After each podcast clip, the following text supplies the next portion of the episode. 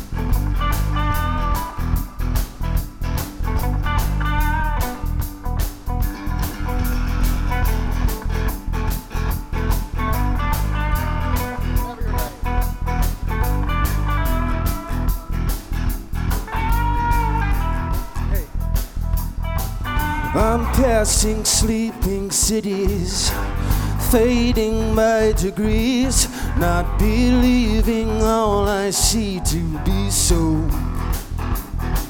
I'm flying over backyards, country homes and ranches, watching life between the branches below. And it's hard to say you are these days, but you run on anyway, don't you, baby?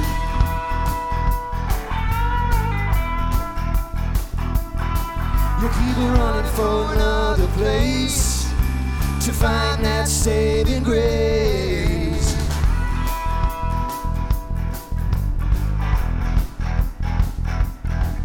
I'm moving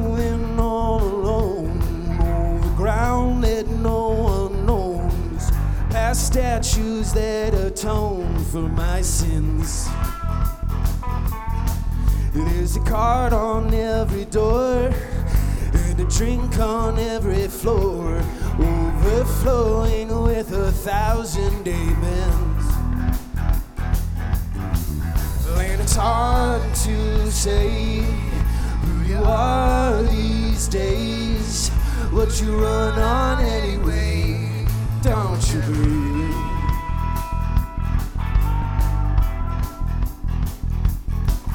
Keep running for another place to find that saving grace. Don't you, baby?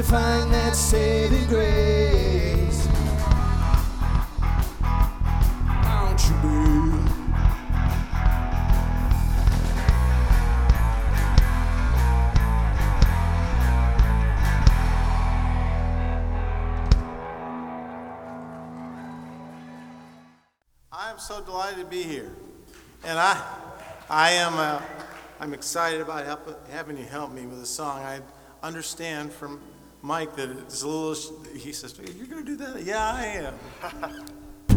I want to hear you guys try this with just with me here for a second. They're going to wait. Ooh, ooh, ooh. Can you describe? Yeah. Do, do, do, do.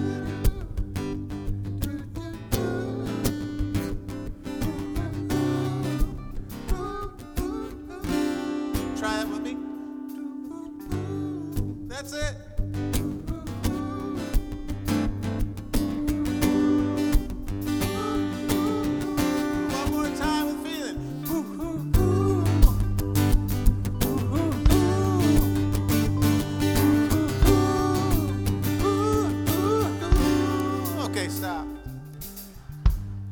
Jump on in on that thing. Wiggle your bum in your seat a little bit.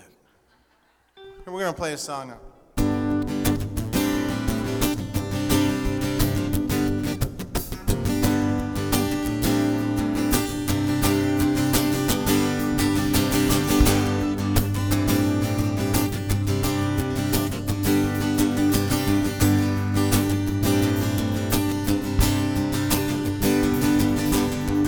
I say I love you? Need I say I care? Need I say that emotions are something we all share? I don't want to be sitting here trying to deceive you when you know I know, baby, that I don't want to go. We cannot live together, we cannot live apart. It's nasty situations. From the start. Every time that I look at you, I can see the future. But you know I know, baby, that I don't wanna go.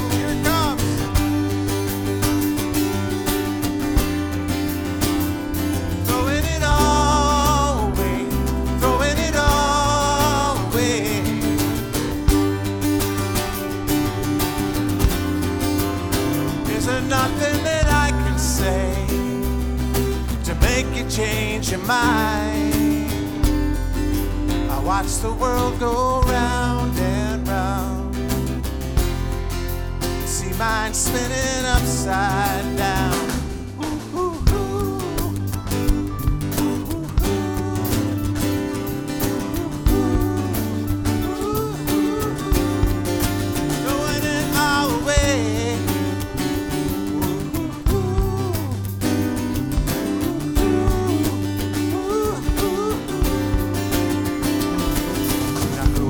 Ride up the darkness? Who will hold your hand? Who will find you the answers when you don't understand? Why should I have to be the one who needs to convince you when you know I know, baby, that I don't wanna go? Someday you'll be sorry. Someday when you're free, memories will remind you our love was meant to be. And late at night when you call my name, the only sound you'll hear is the sound of your voice calling, calling out to me.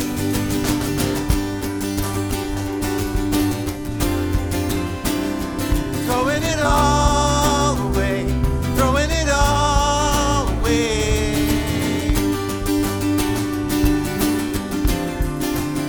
Is there nothing change?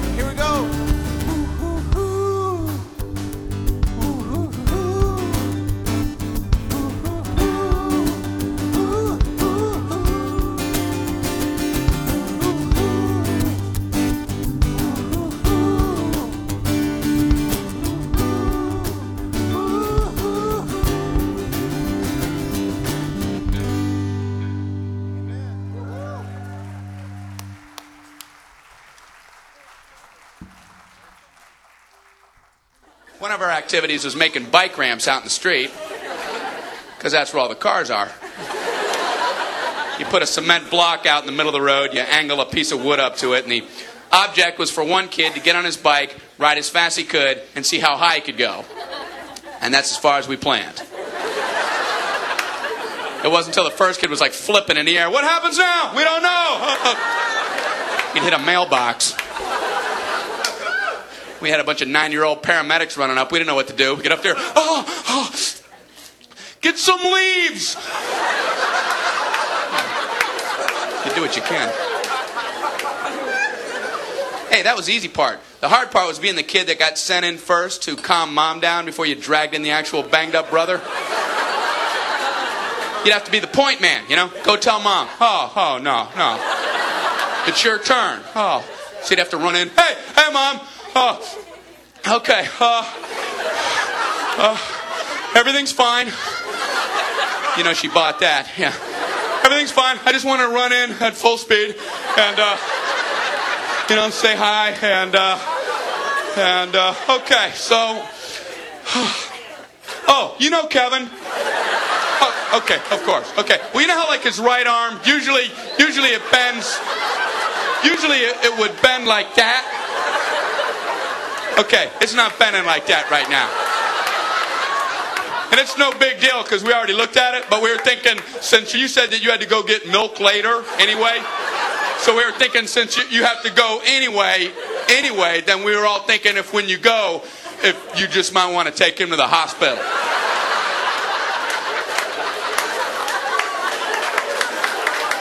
And, and if you get peanut butter, get smooth. Oh, good morning. Good morning, Storyline. Good morning. It's so good to be together. How about that band, huh? Wow. So fun. It's really a special morning for me. Dewey was my old Young Life leader, and Rob was my old Young Life kid, and I'm just old. And uh, actually, the last few months, for sure, I've been kind of resonating with this video. You know, like my body just is not working the way it used to in so many ways. I'm in an old man basketball league.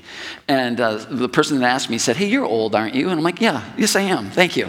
And, um, and so I'm in this old man basketball league. And you know it's bad when you're the oldest person on the old man basketball team, and that's me. That's old. So, yesterday I was playing in our league and I got hurt, of course. Now, I need to describe how this happened. Here's, here's the mistake I made. Okay, so you get out there and you kind of get into the game, and there's all this. I haven't worn a uniform and like with referees and a number on my back, and a long time. And so, you know, you just kind of get into it. And my teammate Fred threw me a pass, and I just wasn't thinking when I tried to do this because I'm going to demonstrate what happened. This is what he, he's over here, and he threw me a pass, and I was dumb enough to do this and I got hurt right there. Just turning, just turning to catch the ball, like pulled a muscle. I was like, oh, they're like, what's wrong? I'm like, I don't know, everything. And actually, yesterday, two different times, I looked at teammates, I go, are you okay? And they both said, no, no, I'm not okay. So it is a, it's a hot mess out there in the old man basketball league. But I've been playing for years, really never stopped playing, um, coming out of high school. And about eight years ago, when I wasn't this old, a good friend of mine said to me, Mike, like, you're kind of getting up there. Like, I'm surprised you don't get injured more often. And I, I, thought, oh, why did you say that? And sure enough, the next week, third degree sprain of the ankle. Like, it was just awful. Thank you, Tom Austin. Stay away from him. Anyway, um, if you've ever sprained your ankle, then you know that for the first 30 seconds, a mild sprained ankle and a shattered ankle feel exactly the same okay? And so I knew that, and I knew that I didn't know if I was to be all right in a minute or if I was to need surgery. So I hit the floor, and I tried with all of my might not to roll around and scream and yell. And I'm proud to say that I didn't roll around. Um, but there was some screaming and yelling. And um, I, I, worked really hard to rehab the injury. I went to the doctor, I got a new brace, and all this kind of stuff. Two months later, I'm playing basketball again. And then after one week of playing basketball, I turned that same ankle. And I cannot begin to describe how bad it hurt. The pain was worse, like way, way worse than the first time. And this time, I was determined not to scream and yell. So I just laid on the ground, wounded, in silent agony. And the other guys gathered around because anytime someone my age gets hurt, it's a possible 911 call. And so I, when I finally opened my eyes, there's, you know, nine other guys like surrounding me. And my friend Mike, he leaned over, he put his hand down like this, put his hand on my chest, and quietly said, Gaff, you have to breathe. Now, honestly, I was in so much pain. I was in so much pain. I was so focused on the pain that I had no idea I wasn't breathing. And then he said it again breathe. And so I did, and something amazing happened. When my focus like went off of my pain and onto just the rhythm of breathing, things began to change. And we're in this series that we're calling Grace Changes Everything. And we've been looking at trusting in the grace of God and God's love, acceptance, forgiveness, and affection, and how that trust in God's grace begins to change everything in our life from our identity, like who we believe we are, to our relationships, from what faith is to even last week we looked at humility and even how that changes change itself. And this morning, I'd like to invite us to continue to kind of wonder in that same direction by asking this question How does grace change us? I think by far the most common question that I get, that I've gotten from folks over the last almost 20 years of being in this role at Storyline is why can't I change? Like, I wanted to change so bad this or that about me or my life and it just it never happens so if you're if you're frustrated by that i promise you you're not alone. I'm right there with you. When we get stuck in patterns that we know aren't working it, it feels like we're just throwing it all away. Like life is just like a, this big hot mess. And we know it isn't life isn't living and feeling like it should. And in times like that, we are looking for any kind of saving grace, any kind of quick fix, any pill or potion or workout or diet or scheme that can help us right now. In 2022 alone, the the self-help industry generated $13 billion with a B all around how can I change? So that, that question is clearly a hot topic for Americans. And Jesus said that he came not to condemn us, but to save us, to offer us what he called the abundant life. It is, so I think it's natural for us to think that, you know, that he thought that the way he was going to do that is through teaching us something or doing something for us. But this morning, we're going to see that when it comes to how grace changes us, it's also important to look at how Jesus lived. How he lived, like the rhythm of his life. So, right at the very beginning of the Bible, we find that when God created human beings, we are the only creatures into which he breathes. This is what the Bible says. Then the Lord God formed man from the dust of the ground and breathed into his nostrils the breath of life. And man became a living being. Now, the Old Testament of the Bible was written by the ancient Jewish people.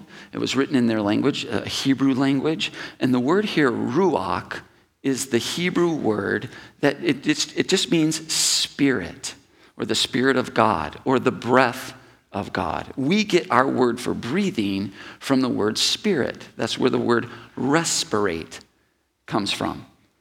There's something fundamental about breathing, not just for life biologically, but for life spiritually.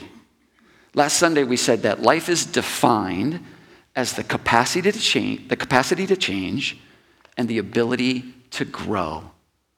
We know we want this. We, we need this. And if God is offering the breath of life, if Jesus is offering the abundant life, that invitation must also be like embedded in how Jesus chose to live. And that's not normally something that we actually look at. We'll, we'll look at what he said, we'll look at like what he taught, We'll look at maybe his acts and maybe what they're supposed to accomplish, but I don't think very often we stand one step further back and ask, how did he choose to live? And it's clear that Jesus had a rhythm to his life, almost like breathing.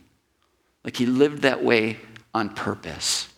And th- there's a short passage from the book of Luke that we're going to look at here, and I think it's one example of many of where Jesus repeats purposely this rhythm in his life. This is what the Bible says. It was in those days that he went up the hillside to pray and spent the whole night in prayer to God. When daylight came, he summoned the disciples to him, and out of them he chose 12 whom he called apostles. And then he came down with them and stood on a level piece of, level piece of ground, surrounded by a large crowd who had come to hear him and to be healed of their diseases. You know, after the gathering last week, where I, we talked about humility some, so much, someone came up to me and said, I get it, Mike. Like, focus on my humility. And I suggested, well, kinda. Like, maybe Jesus doesn't want us to focus on our anything. Remember that line from C.S. Lewis humility is not thinking less of ourselves, it's just thinking of ourselves less. So, to focus on our flaws, even on our humility, really what that does is it can leave us self involved. It implies that all that's wrong with life would be fixed if I, by my own power, could just get my act together. And I think what we're seeing in the life of Jesus is that there's just there's no rhythm to that way of life. We are left to our own devices. And really, it's just kind of a sneaky way of making life and my life really all about me. So, this focus on ourselves, on what we want, on what we need, it's kind of like really holding our breath until we get what we want. And it does not lead, ironically, to our growth, our maturity, or real lasting change, even when it's about what we want to get out of church. Tired of having to wake up, get dressed, and drive across town just to attend your favorite service? Introducing Virtual Reality Church. Start by choosing a church building that meets your needs. Tired of the stress of having to choose a Sunday morning outfit? Never make a fashion mistake again because Virtual Reality Church will style you based on your denomination. Not a people person? Select the introvert experience to completely eliminate the welcome team, meet and greet time, connect cards, and that awkward hold hands with the person next to you thing we still do. Next, personalize your morning by choosing the worship experience that you want. Feeling a touch of white guilt? Add a minority worship leader. Custom options even let you tailor the skinniness of your worship leader's jeans. Finally, no more having to endure songs that you don't like. With Virtual Reality Church, you're in charge. For the sermon, choose the amount of conviction you like and we'll select a pastor for you. We'll even let you tailor your sermon topics so you'll never have to attend a Vision Sunday or a sermon series on giving. And never worry again about dozing off during the sermon. With Virtual Reality Church, you can sleep as long as you want. Kids being bad in nursery? Who cares? Worried about missing a football game? Enter your favorite team and we'll provide notifications when the game is starting. Never miss a kickoff again. Want to go forth for prayer? Well, if you selected a Pentecostal service, always stand in front of a mattress. Even connect your social media accounts and we'll post for you. Get credit for being super spiritual all from the comfort of your couch. Finally, an option for people asking the question, How can I make Sunday morning even more about me? Virtual Reality Church, the future of church attendance. Oh, there's a huge part of me that wish that wasn't a spoof, let me tell you. Right? Sounds good. But lots of us, I think, really well intentioned people, we focus on ourselves in an effort to change and grow. But when we do this, that doesn't, it just doesn't seem to work. We're missing what the Bible is going to refer to as the rhythm of grace, the rhythm of the life of God. So, what if we shifted our focus from ourselves and our pain to our breathing? To, to this rhythm of life that we see in the life of Jesus. And for Jesus, this all begins with, and we see it in this passage that we looked at, communion with God. This is how his rhythm begins. He went up to a hillside to pray. Now, maybe we can think of this as like inhale. Like we're inhaling, we commune with God, we inhale God's presence. Now, here's the thing what that looks like for you and what that looks like for me can be very different things. In fact, when I think about how people are living out their faith so very differently nowadays and how many people are actually leaving like conventional church con- conventional churches it's easy when you look into the future to start to go that maybe we, we have defined what communing with god looks like too tightly and there have been different eras in the history of the church where this has happened. And then there are people and movements that come along and said maybe it doesn't have to look like this. Maybe it can look like this. And I really do believe that that's, one, that's the, an era that we're living through right now. So, for example, if you resonate with Storyline, for instance, you might have struggled with more conventional ways of communing with God. Now, I'm not suggesting there's anything at all wrong with candles and choirs and creeds or stained glass and robes and rituals. And I'm certainly not suggesting that what we do here is any better. But I am saying that the ways that people have connected with God change. And it changes from culture to culture, from era to era, and certainly from person to person. You think about it like this everything that conventional churches um, call a tradition, like we've always done it this way, was at one time an innovation. Like somebody invented that. Someone came up with that as a way to commune with God.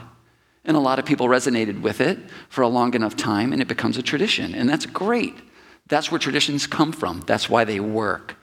Our approach at Storyline, our tradition, if you will, is when we're together, it's been to leverage different aspects of our culture, of the culture that we're all immersed in, from art and music or YouTube videos or movie clips, uh, comedians and hold them up next to Jesus in his gospel of grace to see if we can see or find or experience God, if we can inhale God's presence in the things that we already love. I think what, what we're suggesting is that if you love something about it, if you find something in it that you resonate with deeply, then God's there. There, God is meeting you there. And, and this is carried over, I think, not into how storyliners meet outside of this setting. From discussion groups and spiritual formation groups and Bible studies, which look maybe more traditional and conventional, but we also have hiking groups and people who get together to bike or to play basketball.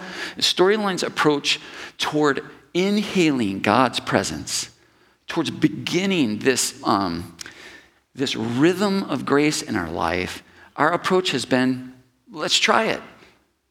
Let's see if it works. Let's see if it resonates. And if it does with enough people, it can become our tradition. And it might just be ours. No one else might do it. And that's also fine. Several years ago, there was a lady, she was probably in her mid to late 60s, and she came to faith in our community, and she was baptized. And I'll never forget this. It was one of the most beautiful moments in, for me in the history of Storyline. She came up out of the water, gave me this huge hug, and she turned to everybody there and she goes, Storyline has made God inescapable for me. I hear him on the radio, I see him on TV. When I drive, when I walk, he's even in commercials. If you've seen one of our commercial Sundays, I mean, it's like, and everyone laughed and cried, and it was just beautiful. But given permission to look for God, to find God, to enjoy God, to inhale God's presence in her real everyday life, suddenly she found herself surrounded by the goodness of God. Communion with God became a constant in her life. A Tom Petty song or a Genesis song became a worship song for her. And I think that's a beautiful thing. What does that look like for you? What does that look like for you? Where does your heart beat the fastest? Is the way one of my favorite writers, Frederick Buechner, puts it. Where does your heart beat the fastest? What are you doing? Who are you with when the beauty and the gift of life, the goodness of life, just comes crashing in on you? Could it be that is your love language? That, that's how and where you meet God. Now, it might be that conventional approaches say that's not good enough or you can't do it that way. And I think what, as a community we're doing is we're going, we're done apologizing for being weird. We don't have to fit in to the way it's been done.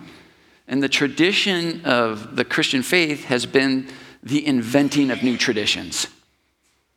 And I think we live in an era like that. And I hope that this community is one where we all feel permission to seek that out for ourselves. One author said it so beautifully. He put it like this We're all born looking for someone who is looking for us.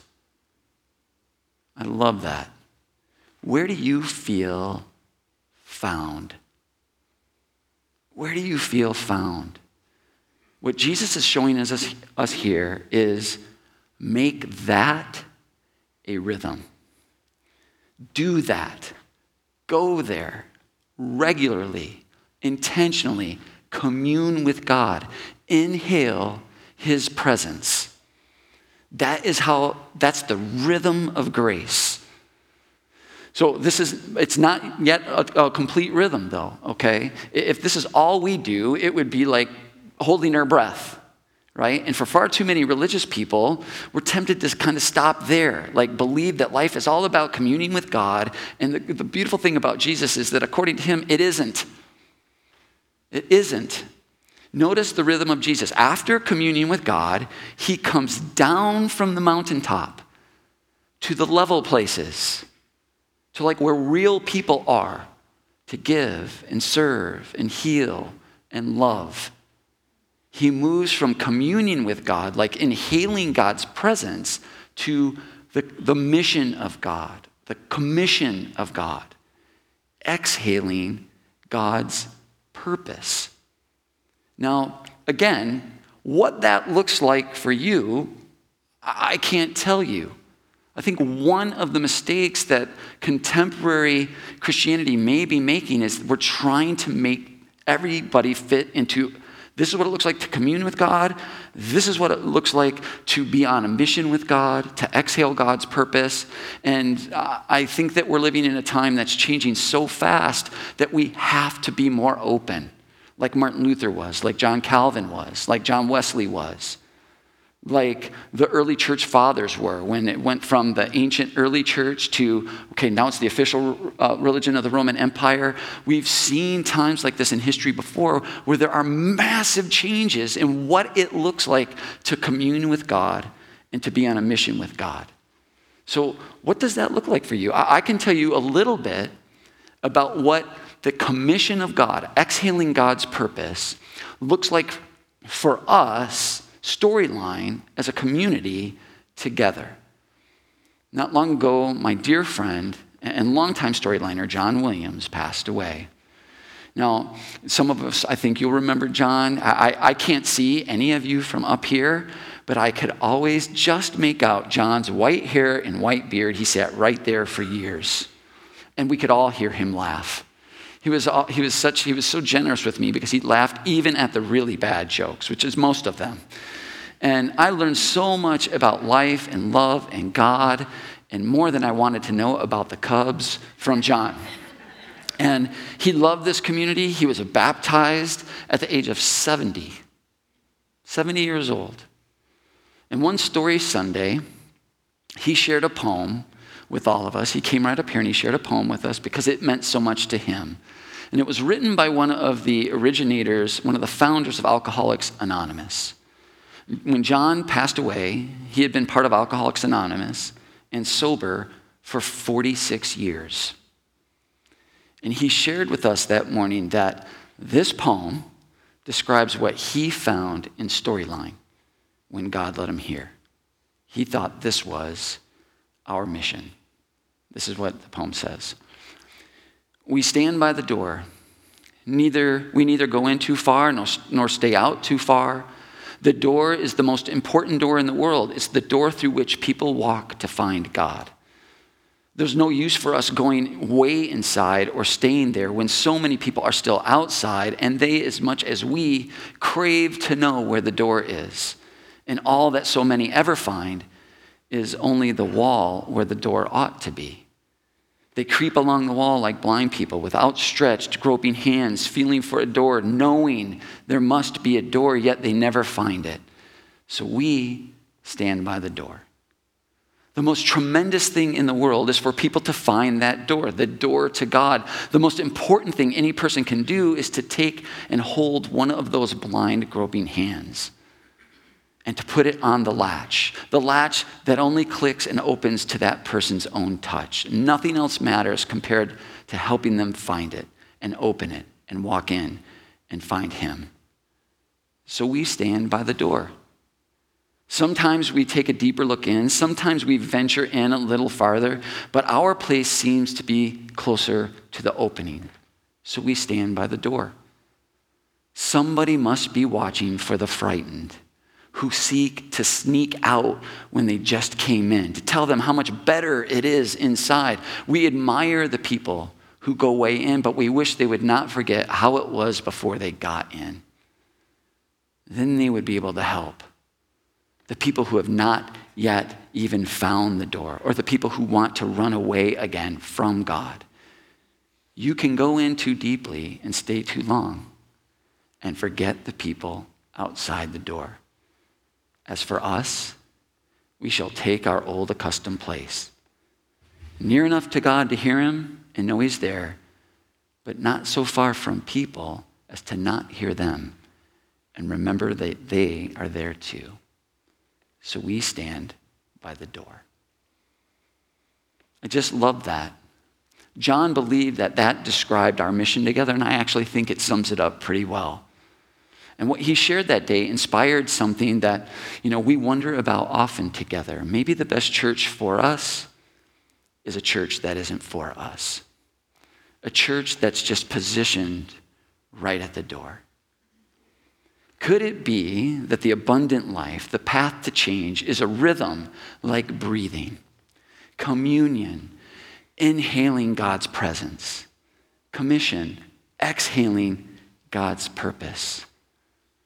It's telling to me that this rhythm is absent basically in all corners of contemporary life. For non religious people, there's almost no introspection, almost zero attention paid to the interior life when we look at how the world is inviting us to live.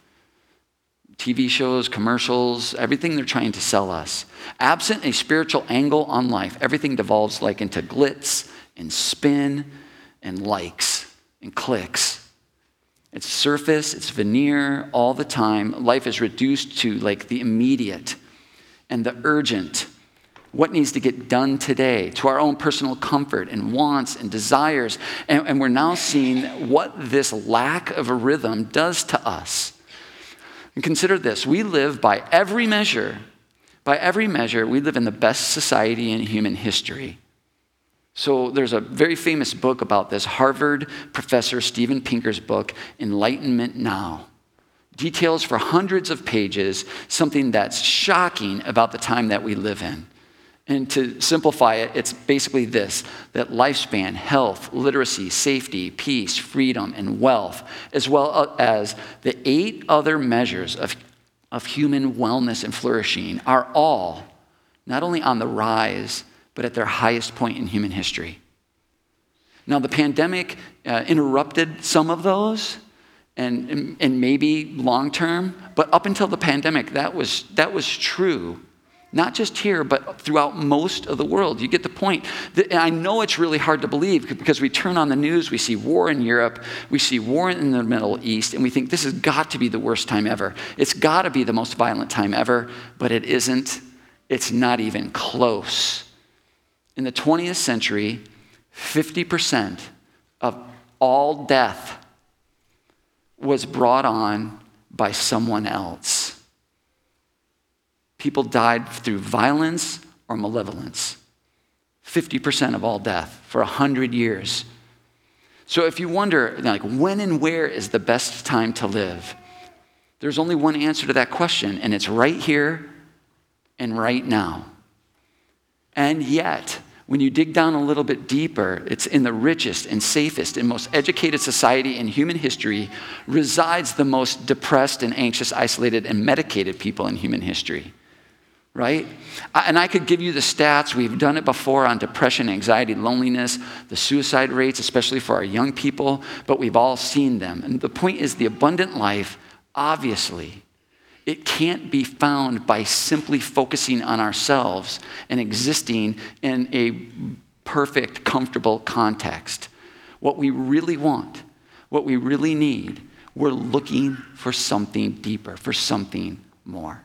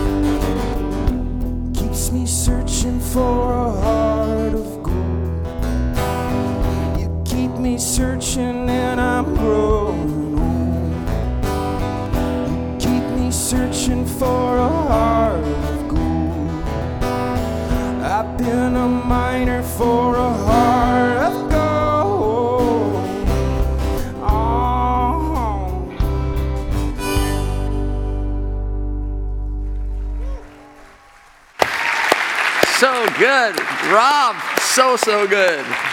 Oh my goodness. Love that harmonica. Man. So clearly, the abundant life doesn't magically emerge from a comfortable context.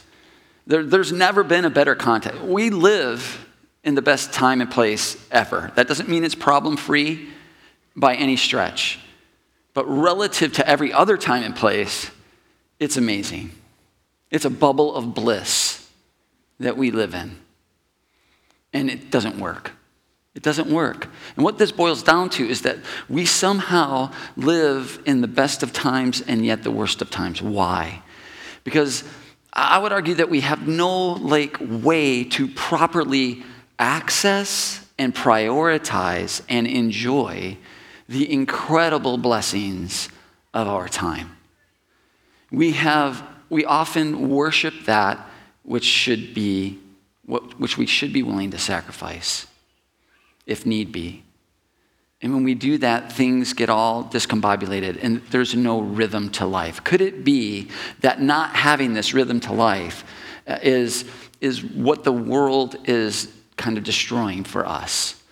There's no communion with God's presence, there's no commission of God's purpose. This is the beauty and the brilliance of the change that Jesus is offering through the rhythm of grace. When we trust in God's grace, we inhale God's presence, we exhale God's purpose, and it's like a breath of fresh air. Everything begins to change. I, I asked our good friend Jill McNabney, who speaks often here at Storyline, about the science of respiration. And she went on for a while, and I was really bummed that I asked her this question. But um, I don't. I teach PE, let's just be honest, okay? So I don't totally get it, but for, the, for you nerds out there, okay, uh, you might like this. So this is what she said Cellular respiration requires oxygen because oxygen is the final electron acceptor in a long series of steps that are used to create energy. When oxygen isn't present, the electrons can't move forward in something called an electron transport chain. To which I said, No, dodge, Jill. Like, tell me something I don't know, right? so she, she tried again. okay. If the electrons can't move forward, we can't create energy, we can't sustain life. Breathing in God's presence is breathing in the grace and love and acceptance that we need to move forward and sustain life. It's the final electron acceptor in life. I love the way she put that. And this rhythm of life, respiration, to inhale and to exhale, it's true. It works for us down to the atomic level. And maybe it helps us to feel found, to see and experience and enjoy that someone who's been looking for us.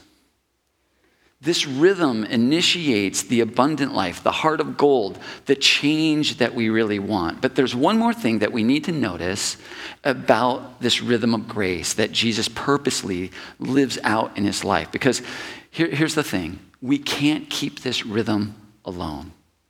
This whole life thing is a team sport.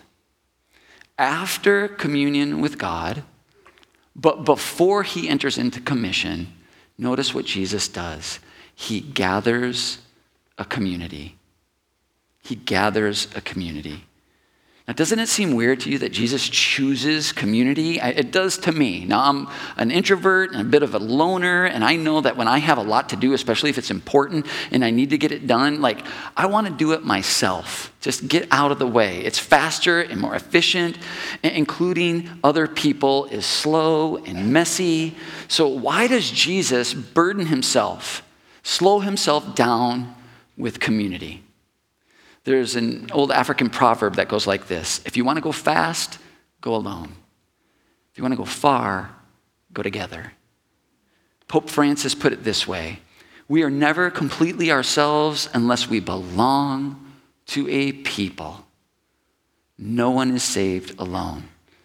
Reminds me so much of what we talk about here together that we want to be a community where anyone can belong before they believe, no matter what they believe. You see, this rhythm isn't just about like a private technique. Like we can just go into our prayer closet and do this. Jesus is out to change everyone, but he's also out to change everything. To the very ends of the earth, to overthrow everything that is suffocating life. In his rhythm of life, we see him starting a conspiracy that's the best way to put it. And uh, which literally means, and I just love this, to breathe together. Isn't that amazing? That's what a conspiracy is inhaling God's presence, exhaling God's purpose, to some extent, has to be done together. And there's so many reasons to this, but I think the one that makes the most sense to me is that it's written into the very into our very souls, and into the DNA of who we are at every single level. And I'll close with this, this quick story. In the Old Testament of the Bible, God's name in Hebrew is Yahweh. It's actually spelled like this Y H W H. It's often pronounced Yahweh, but there's no vowels in Hebrew. And because Jewish people won't even write the name of God, much less say it, we don't know for sure how to pronounce the name of God. But there's a Jesuit scholar, his name's Thomas Cahill, and he believes that the ancient rabbis had it right when they claimed that the closest we can come to accurately saying the name of God is breathing. That the sound that every human being makes when they breathe, yeah, is the name of God. From the moment we are born, we are all looking for someone who's looking for us. What if that someone has written his name on us in such a way that we're actually calling out to him with every breath we take? What if the rhythm of life is the very name of God? Listen how Jesus put it. Are you tired, worn out, burned out on religion? Come to me, get away with me, and you'll recover your life. I'll show you how to take a real rest. Walk with me, work with me, watch how I do it, and learn the unforced rhythms of grace.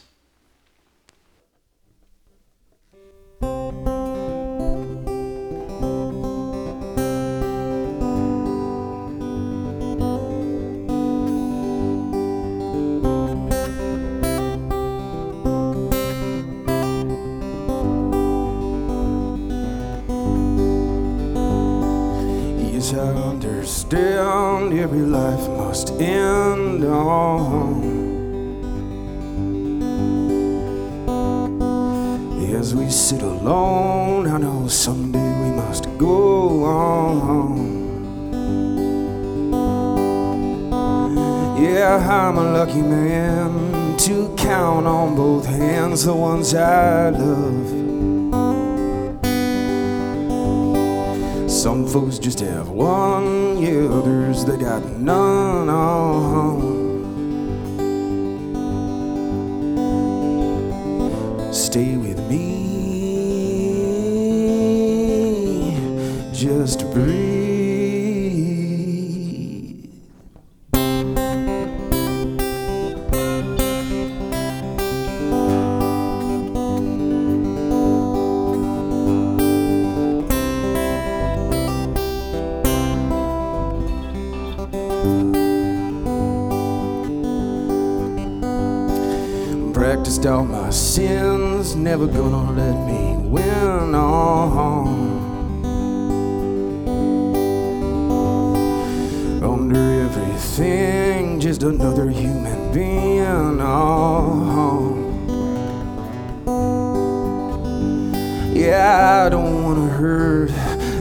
so much in this world that makes me bleed. Stay with me, you're all I see. Did I say that I need you? Did I say that I want you? Oh, and if I didn't, I'm a fool, you see. No one knows this more than me. As I come clean, I wonder every day as I look upon your face. Oh, everything you gave and nothing you would take. Oh, no. Nothing you would take. Everything you gave. Did I say that I need you? Oh, did I say that I want you? Oh, and if I didn't, I'm a fool, you see. No one knows this more than me. And I come clean up.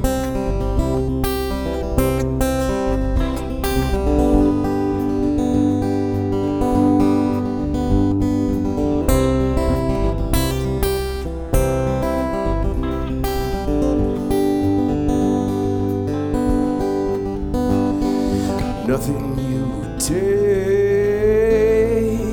everything you gave. Hold me till I die, or meet you on the other side.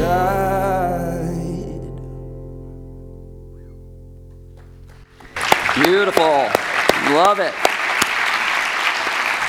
You know how much I love it when Alicia Keys or Pearl Jam write a worship song and they don't even know it. So cool. Look, life can be overwhelming, and at times the needs and demands are so urgent it can feel like a sprained ankle. We can be in so much distress that we forget that we're not breathing, and that just makes everything worse.